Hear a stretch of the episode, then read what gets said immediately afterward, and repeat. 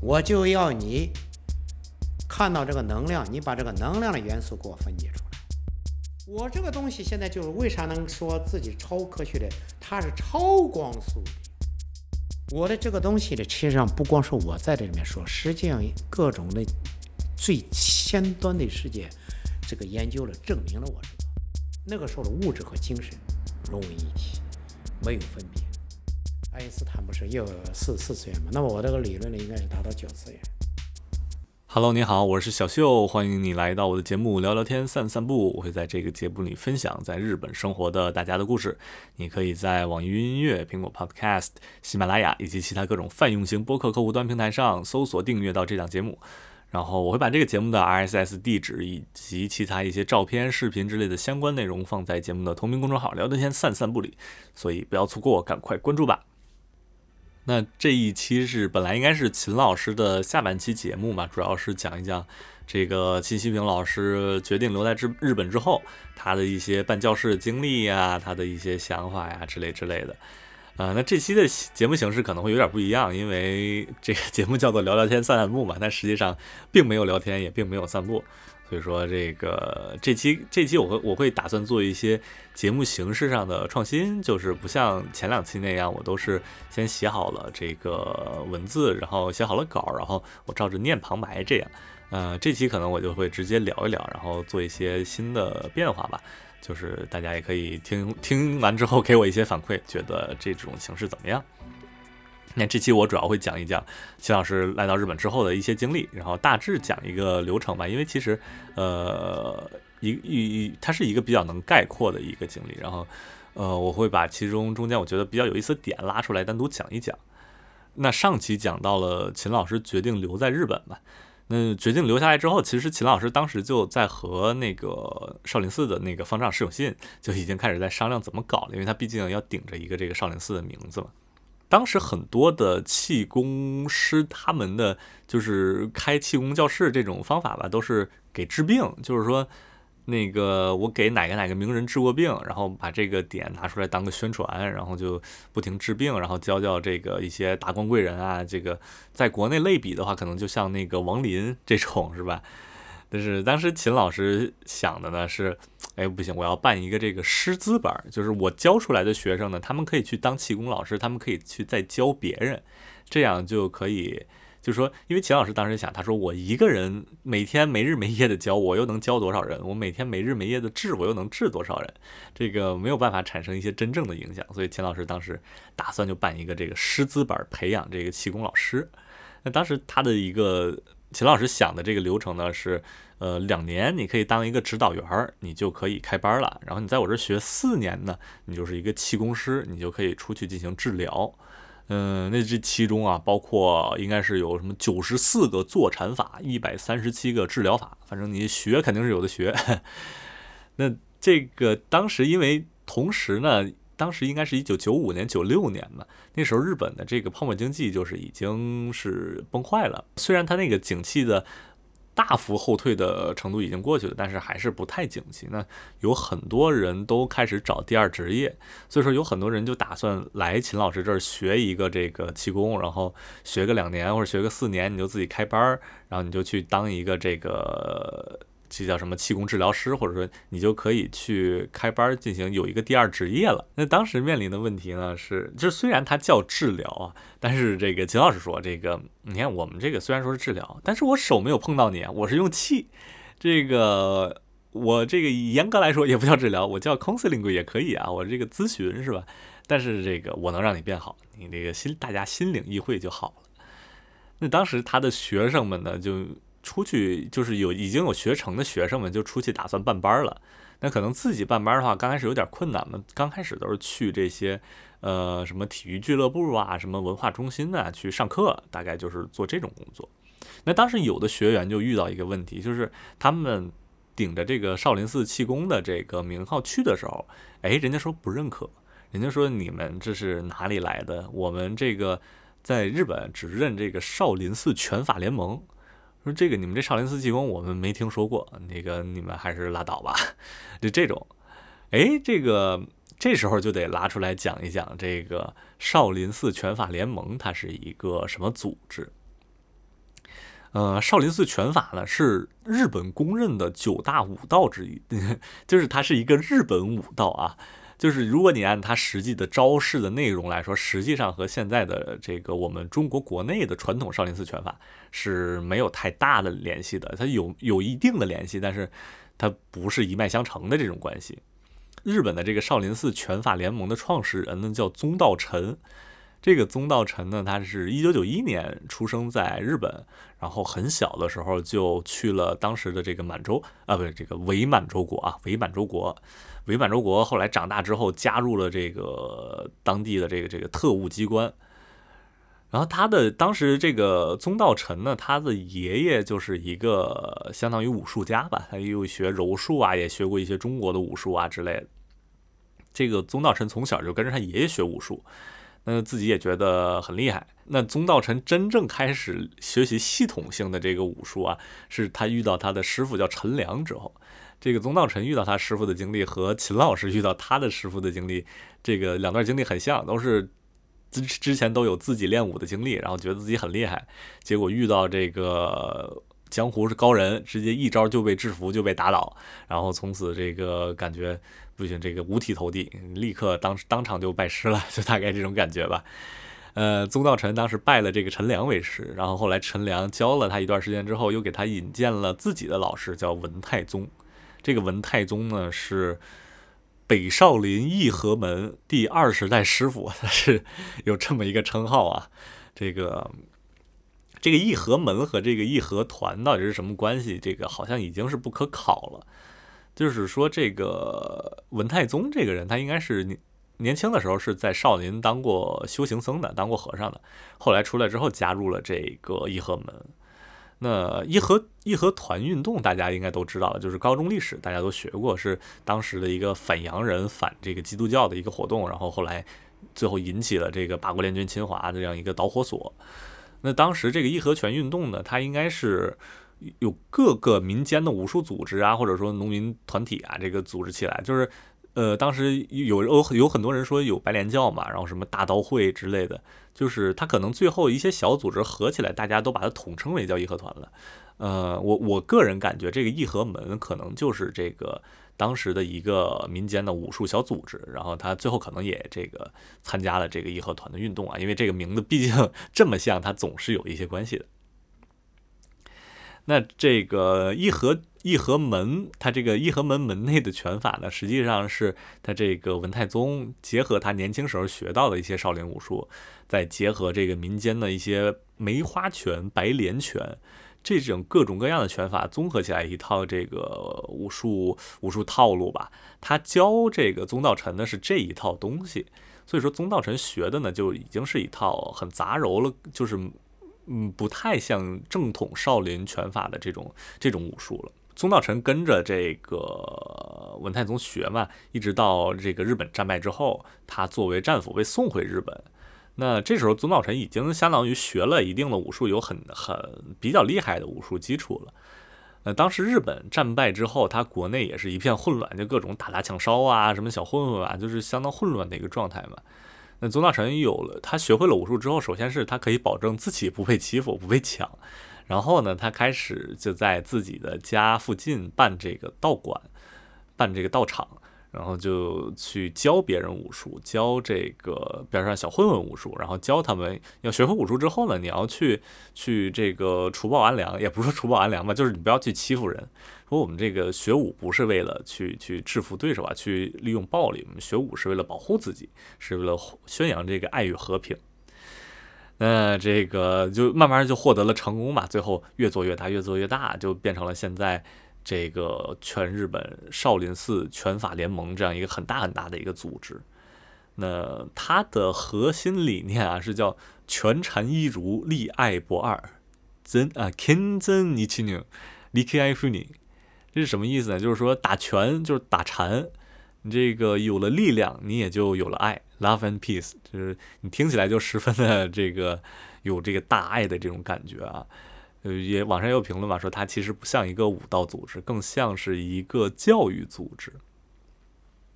所以说，它的理念其实还，我觉得还挺有意思，挺能吸引人的吧。我觉得这也可能是它能做到现在规模这么大的一个原因。所以说，那就说回这个少林寺拳法联盟啊，当时因为他就是注册了很多跟少林寺相关的商标啊、什么协会啊之类的，所以说当时秦老师办的这个少林寺气功协会就相当于不受不到认可嘛。那秦老师当时是怎么解决的呢？呃，秦老师当时他从一九九六年开始，每年都会带他的学生们回少林寺，去这个找这个释永信方丈给发一张认证，然后这个相当于有一个官方官方证明吧。这是因为当年这个释永信方丈他也是很这个很有商业头脑嘛，他这个比较开放，比较灵活。就当时他想着开展什么海外业务啊，对吧？你这个来我们就给你发证这种，呃。因为他有这些证书啊，然后包括他们回少林的时候有一些资料啊、一些视频啊、照片啊，可能这相当作为一个证据吧。然后正好秦老师当时的学生里就有一个辩理士，是在日本专在日本专门处理这种呃商标代理权之类这种官司的一个呃相当于律师的一个一个角色。那这个辩理士就拿着这些资料，然后去打官司，哎，就打赢了。然后从此之后，这个全日本少林寺气功协会的这个名号就可以用起来了。然后秦老师的学生们也就相当于找到了一个出路吧。秦老师本身这个协会也开始蒸蒸日上，就慢慢发展起来了。那这个协会慢慢就发展壮大了嘛。秦老师在日本国内，他也这个出名了，就相当于比较出名了吧。然后也出书，包括上这个电视节目，就慢慢有了一定的名声了。但是后来呢，这个秦老师又开始走向国际化，是又有一个转折。这个转折是什么？是这个秦老师进行了这个世界首次的这个气功麻醉拔牙。那这个时候又得跳出来再讲讲这个气功这个事儿。呃，气功我不知道大家对气功的了解有多少啊？就是像因为我是我是九七年出生的，我根本就没有经历过这个气功热那个年代。所以说我看到的也就是一些网上的一些资料吧，一些公众号文章之类的，我才能知道当年哎有这么气功热这么一个事儿，然后大家好像都挺狂热的。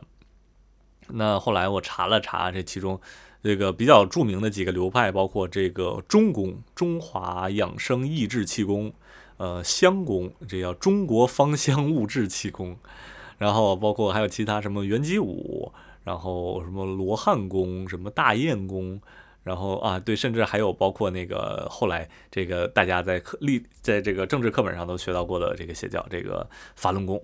然后我就大家小时候可能应该都用过那个印印着那个法轮大法好的一块钱或者五块钱的那种纸币，对吧？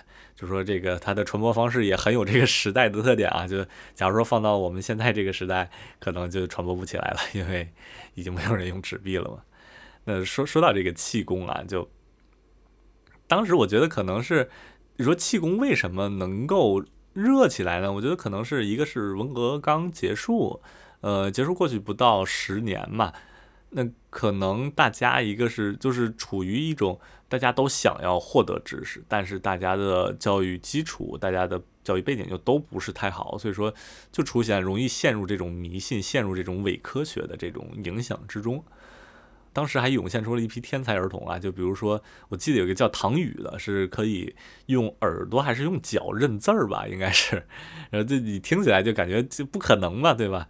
然后后来这个这个唐宇被邀拉去这个官方官方进行验证，就是他是不是真的能用耳朵认字儿。结果这个一共进行了二十五次测试，其中有十六次唐宇尝试偷看，有九次他拒绝回答，就你就可想而知他到底是一个什么水平啊。那这不，哎，你不要觉得这个听起来很可笑啊！但是其实现在他仍然还在上演这种我们民间还在上演这种比较伪科学的这种东西。嗯，就比如说在这个很多二三线小城市，我记得就是前年还是去年，我就看到过，当时有个叫什么量子读书法还是量子背诵法，就是一帮小孩儿他们拿着那本书啊。就飞速的翻，你每一页停留可能不超过零点一秒，就是翻翻翻翻翻，不停的翻，然后翻完之后就说，哎，这本书你就能全记住。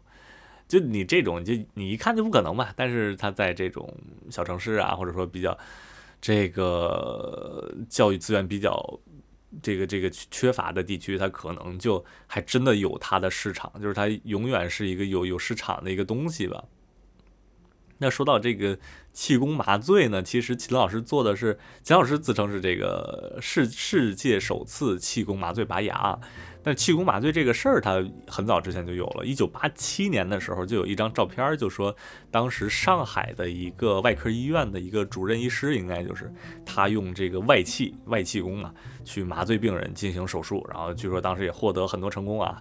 然后包括有一些当时的一些论文，就说这个论这个外气在这个麻醉病人中的效果啊，就这种，嗯，你听起来是很不可思议的啊。就是我包括我其实也是将信将疑。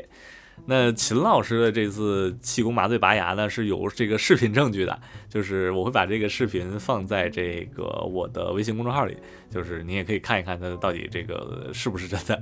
但是但是确实有一个录像啊，就是秦秦老师进行气功，然后这个同时进行这个边上有一个医生进行拔牙嘛。那秦老师说这次气功麻醉拔牙是很成功的。那成功之后呢，他就受到这个，他跟因为他成功之后，就跟当时的日本的这个齿科协会就拉上关系了。然后后来呢，又受邀受到这个全美审美齿科协会的邀请，去美国参加一个活动。然后在美国呢，这个全美就认识了这个全美齿科协会的会长嘛，去参加这个全美。审美齿科协会的这个会议啊，中间还有一个小插曲，是当时这个会长会长的夫人就应该是叫罗西亚，罗西亚这个请秦老师这个当场给他治疗一下他多年未愈的这个颈椎病。那秦老师当时哎一发功，直接给他当场治好。当时这个这个会长夫人十分惊奇，说：“哎呀，您这这个真是东方的魔手啊，这个效果非常好，效果非常好。”那后来呢？这个可能就是有了这种国际的经验嘛，秦老师就多次的参加这种国际大会，就开始走向世界了。呃，其中呢，就是呃比较有影响的，就是这个应该是第七届，它应该是叫世界气功中医太极大会，然后是在洛杉矶举行的一个大会啊。这个秦老师在这个大会上发言，秦老师讲一讲他的这个气功理念啊。这个我这接下来终于终于不是我说了，终于要到你们又可以听到秦老师的声音了。我会把秦老师复述他当时在大会上的发言，呃，我会放在下面，那个大家接下来也可以来听一听。就说是我们看见所谓的世界的最早的本源是什么啊？因为这个本源呢，应该来说和气的最本源的应该是一样的。那么这个气到底是什么？我们现在的物质是原子，对不对？原子里面它有电子，最后有这个各种，最后夸克到这种水平。那么我现在就说再往下怎么样？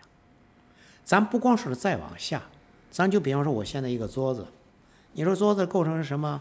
嗯它不它不就是碳原子、碳元素吧？咱就这说吧，碳元素、氢元素、氧元素和氮啊，因为有机物它基本都是这。那我一把火烧了。你物质不灭定律、能量守恒定律，你肯定在里面的里面。我火箭烧了，它变小了，其他都跑哪去了？啊，那它就应该这些元素再加能量，应该是更更确切。那咱现在不说能量，咱现在因为探索起源，我就说这个能量的起源是什么？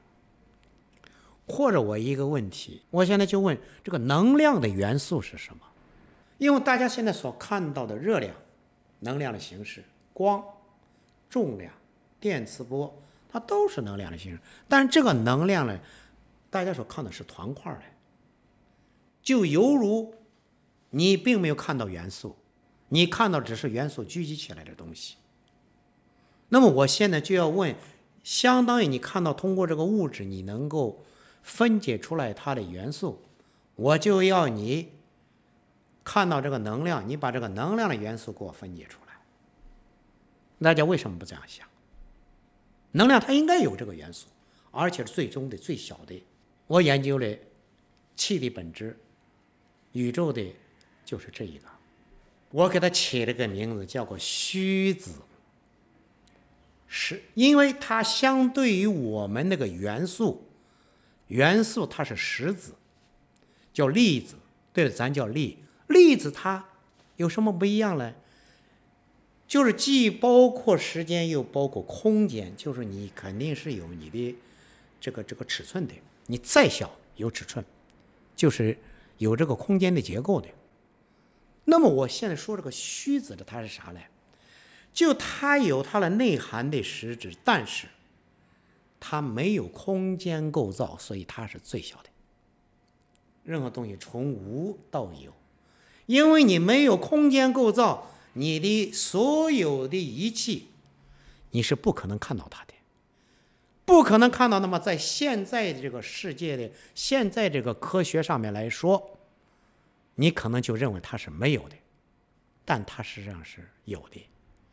有的只不过就是你现在的仪器，可以说是要用我的话来说，我现在说的这个东西。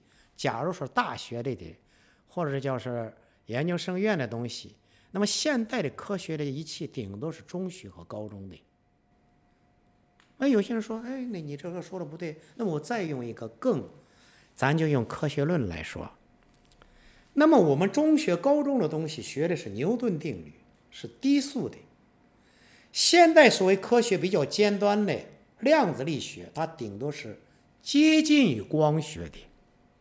知道吧？接近于光学的，我这个东西现在就是为啥能说自己超科学的？它是超光速的，超光速以后怎么样？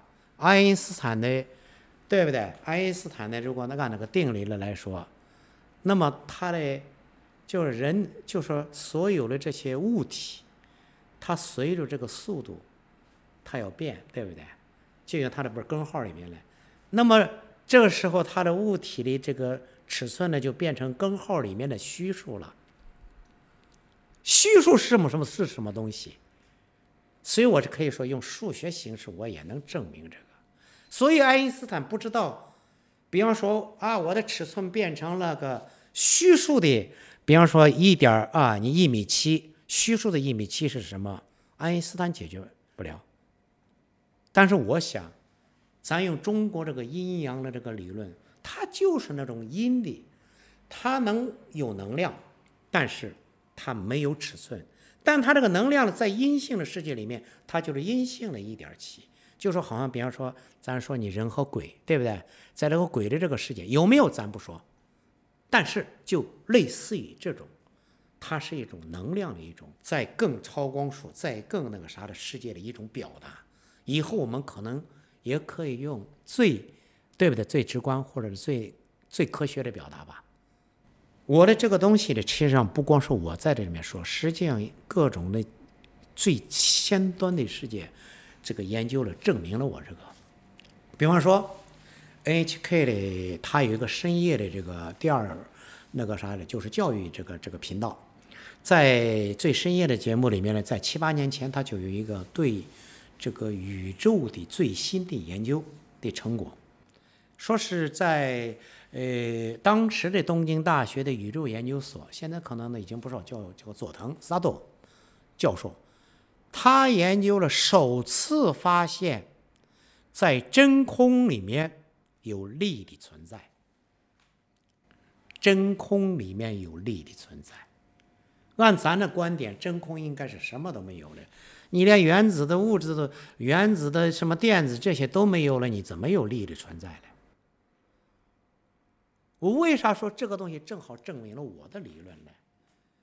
因为真空里面用咱的现在的仪器的探测，什么都没有，原子、粒子、元素，对不对？包括电磁波都没有，但是并不能代表它没有虚子呀。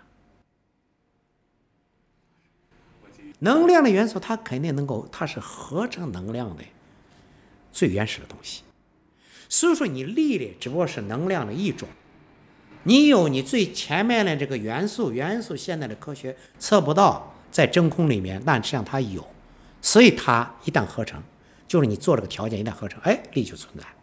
所以同样的道理，你也可以，真空里面不光是有力的存在。甚至也有电磁波的存在，也有热的存在，也有光的存在，都可以。这正好证明我这个理论。这是第一个。第二个呢，还有一个在三四年前的时候，也有一个，当时也是一个这个 NHK，因为他这个说肯定不是胡说的，NHK，NHK 这个频道非常的正规啊，他没有的东西，他绝对不会瞎猜的啊。他也是一个就是对世界最尖端的这个最先端的研究。在当时的时候呢，他说一个是欧洲的一个又重新制作了一个最大的天文望远镜。天文望远镜呢，它比在这个之前的能够观测到的是这个宇宙的这个就是最最远的这个最也就是最古老的宇宙呢，它能够向前观测呃一个亿光年，就是光光年呀，一个光年你想多少？一个亿光年，当时是多少？一百。当时测的数据多少？是一一百八十七，一百七十八嘛，一百多少光年？嗯，他那个就达到一百，好像是一百七十九光年。但是那个光年最后是什么东西？他看到了什么东西？就是蓝色的，像个什么呢？当时的他这是日语啊，当时说的叫 gas，就是现在人类能所看到最早的，就是这个 gas。实际上，这个里面呢，就相当于咱现在说这个气，咱也不叫它叫不叫虚子或者能子，就是能量的，能量的最早的存在的这种状况，它是世界最小的单位，由它们呢构成了最基本粒子。演讲了以后，当时是在他们那个地方，也是引起了轰动。那秦老师的故事其实到这里就差不多要告一段落了。就他这个演讲当然获得了很好的反响，同时在这个日本这个国内，秦老师的这个协会吧也慢慢发展壮大。然后 秦老师现在他也在自己举办一些峰会呀、大会呀，比如说这个二零一九年，秦老师就举办了第六回世界健康禅武中医气功易经综合大会，第十九回世界气功太极中医天然疗法大会。以及第二十二回世界易经大会，在我们聊，在我跟秦老师聊天的过程中，我还问了问他这个，呃，觉得现在教的这个气功的一些意义呀，以及对未来的一些展望啊，然后把它，我会把它放到这个节目的最后上，就当做最这对这个两期节目的一个收尾吧。我给他弄了一个就是深层心理学的一个是三角形的，这个就是埃及的那个金字塔形的，最深层最底层的，就是和宇宙最原始的。是一块儿的，那个时候的物质和精神融为一体，没有分别。你人如果真正的我我们自己的心灵意识，经常性的就是能够和这个整个世界的最原始的状态，你能够融为一体了，那你肯定是什么都知道呀。所以说，它根本性的能够解决人类进化。好比说，你从蚂蚁的水平进展到人的水平，指的非要。也可能世界上你咋知道人就一定是最高的嘞？也未必，对不对？咱是咱这不是三 D 叫个什么？爱因斯坦不是又四四次元吗？那么我这个理论呢，应该是达到九次元，啊，第十次和零层就是这种最原始和上一层的原始，就是我刚刚说的那个那个能量的最原始的状态的，啊，宇宙的最初的这种啊。那么你这种的状况，它肯定比你那个。宗教了，这里面神了鬼了。但是话说了，为啥宗教它出现？就是因为你精神世界，你科学解决不了精神方面的问题，那么他就来了一个宗教，假设一个东西，你到我这儿来吧，我能医治你的心灵的创伤。他一般的话不就是这样？他刚开始也也未必是由于为了不好的目的。你现在的科学解决不了这个，对不对？所以他就，那么现在咱用这个少林的气功，又是一种文化，我全部能包容这方面的事情。所以说，从大的方面来说，也根本性的解决了科学和宗教的对立。我我这个理论就是超越它的这个科学和宗教的极限的，意思就是说，无论是生命科学，或者我们的宇宙科学。对不对？或者是各个方面，其实，在我们在修炼的过程中，有很多非常有意义，甚至能对人类有突破性的。这样的话，它超越现在的科学的这个这个界限，也能够超越宗教，可能给人类有更好的未来。因为现在我还是这个给大家在里面教一下这些师资啊，可以说培养了相当多的一些一些人员，也等待这个时机啊。因为有时候这东西你心太急也不行，你马上要想看到成果。那么现在把基础啊，万丈高楼不是打基础嘛？我这个基础可能也或许打了时间太长，打了二十多年，将近快三十年。但是呢，它一旦它达到一定的时机了以后，肯定会显现出来。在一旦大家都发现了以后，那么人的身体以及精神方面的需要提升的，大家肯定会，对不对？什么时候完全认识到？一旦认识到，它肯定就向全世界在里面扩展。因为全世界一旦扩展，大家都都说这好，那我这不是我一个人不是教不过来了？所以说我现在很多的师资就是为了，就是为了。预防这样的局面的啊，一个是以后的这个作为健康全部得给大家这个扩展，另外一个呢，包括比方说以后哪个国家的奥运会啦，运动水平的提高啦，或者人体能力的开发啦，以及其他方面的，只要是能为大家能够做出贡献的地方，这里面我本人我是都不拒绝，而且我也相信会能做出这样的结果的啊，所以我现在就是在。